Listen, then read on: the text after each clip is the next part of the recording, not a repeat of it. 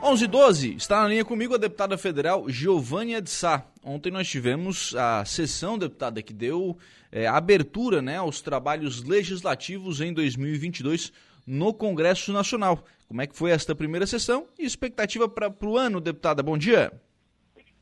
Bom dia, Lucas. Bom dia para os ouvintes da Rádio Araranguá. É um privilégio falar com todos. Então, essa primeira sessão é uma sessão solene de abertura dos trabalhos, né? E agora, que teve a, a, presença do presidente da República, né, os presidentes da Câmara e Senado, onde agora né, se começa a, a definir as matérias que serão pautadas, algumas foram colocadas como importantes, como reforma tributária, e é importante essa, essa, essa reforma que é necessária é, para o nosso país. E esperamos que realmente a gente esse ano né, consiga é, com agora com o vírus dando uh, uma aliviada, acreditamos que sairemos dessa pandemia, se Deus quiser, a gente tocar nossa vida normal como antes da pandemia, né? E claro, é, torcer para que a gente consiga né, dar uma equilibrada, uma estabilizada, tanto nas questões sociais quanto nas questões econômicas do nosso país. Deputada, é, a gente sabe que nesse último ano de mandato, né, até pelo, pelo calendário eleitoral, a gente tem um foco nesse começo de ano com relação à, à liberação e afirmar novos convênios de liberação de recursos até em virtude do, do calendário eleitoral, né? E, e, a gente tem aqui na, na, região algumas questões a, a, serem ainda tratadas com relação a isso, né? E aí eu cito a própria Serra do, do Faxinal, que tem em Brasília ainda a questão da, da licença ambiental, né? É, nós vamos estar agora né, em, em reunião, inclusive é, eu saí para dar entrevista para vocês, mas a gente está tendo agora nesse momento é, uma reunião é, com a esplanada dos ministérios, falando exatamente nas obras estruturantes para o Estado de Santa Catarina, né? É, que foi o, o, corte no orçamento que o governo federal fez, né? É, na, na, na, lei orgânica é, de 2022 que atinge diretamente as nossas obras estruturantes de Santa Catarina.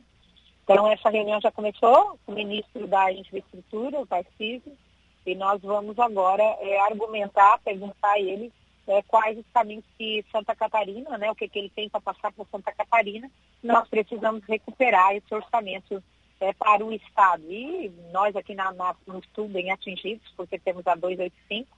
Então vamos aguardar, acredito que é, vamos ter bons encaminhamentos. Eu acho que o governo federal é, tem que ter esse olhar mais sensível para o Estado de Santa Catarina.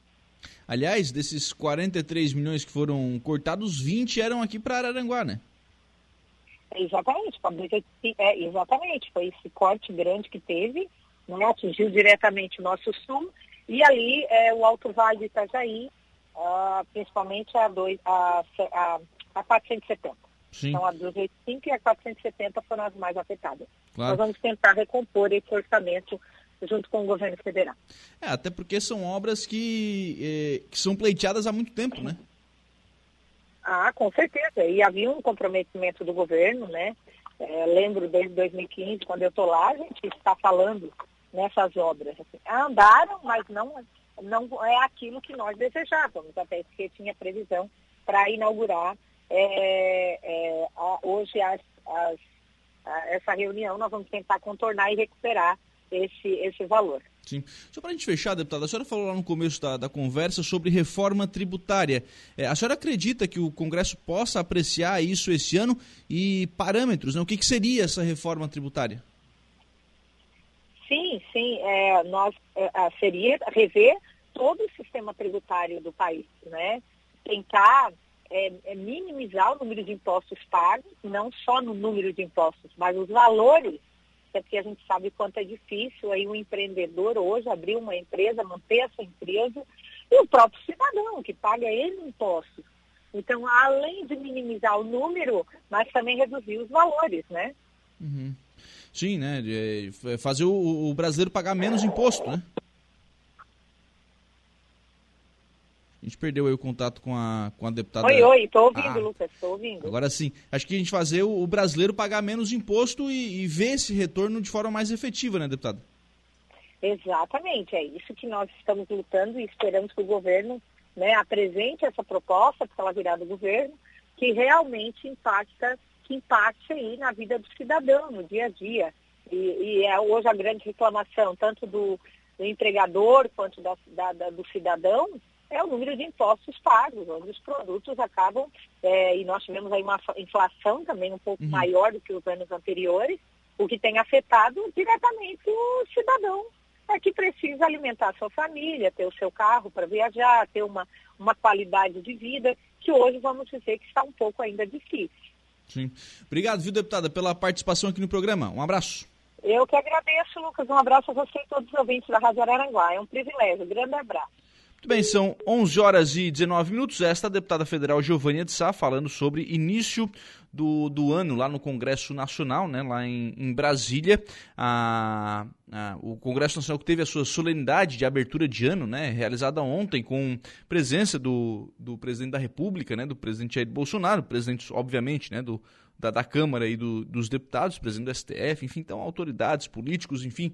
Ontem foi início do, do ano legislativo lá na, no Congresso Nacional em Brasília. E acontecendo agora, o deputado acabou de, de falar sobre isso, acontecendo neste momento, então, uma reunião com, com o ministro Tarcísio, né, o ministro Tarcísio, que é o ministro da Infraestrutura, falando sobre orçamento federal para Santa Catarina. Os cortes que foram anunciados, cortes de 43 milhões de reais para a infraestrutura, né, entre esses cortes, os 20 milhões de reais aqui para Araranguá, né, os 20 milhões de reais que seriam utilizados para a realização da, da pavimentação né, das marginais do antigo traçado da BR-101. Isso foi cortado. O, o DENIT argumentou esse corte ao deputado Carlos Chiodini, é, argumentou que não tem a pretensão de fazer investimentos em áreas urbanas, né, pretende fazer investimentos em, em, rodovias, enfim, não em áreas já urbanizadas, como, como esta característica, só que se trabalha agora politicamente para reverter esta, esta situação e para tratar né, desses investimentos, de, de buscar novamente esses investimentos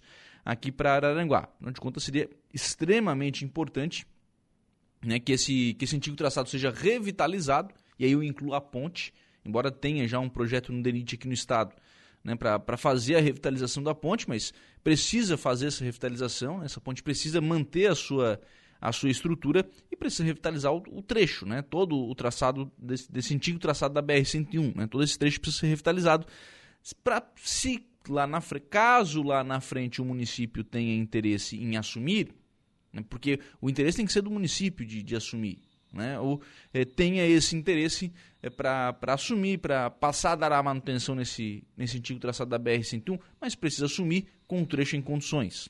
Não dá para assumir esse, é, esse pedaço de rodovia da forma como está, né, sem fazer uma revitalização, sem colocar o trecho em condições, dá para o município assumir e já assumir com aportando recursos, né? tem que assumir com um trecho em perfeitas condições. Então precisa pavimentar as marginais, né? precisa oferecer é, estrutura para o cidadão que tem ali o seu estabelecimento comercial, que mora na, naquela marginal da, da BR-101, para que o pessoal possa é, trabalhar aí nessas, nessas questões de talvez municipalizar, para o município passar aí sim a cuidar. Mas primeiro é precisa receber isso com toda a infraestrutura. A reunião acontece então neste momento lá em Brasília.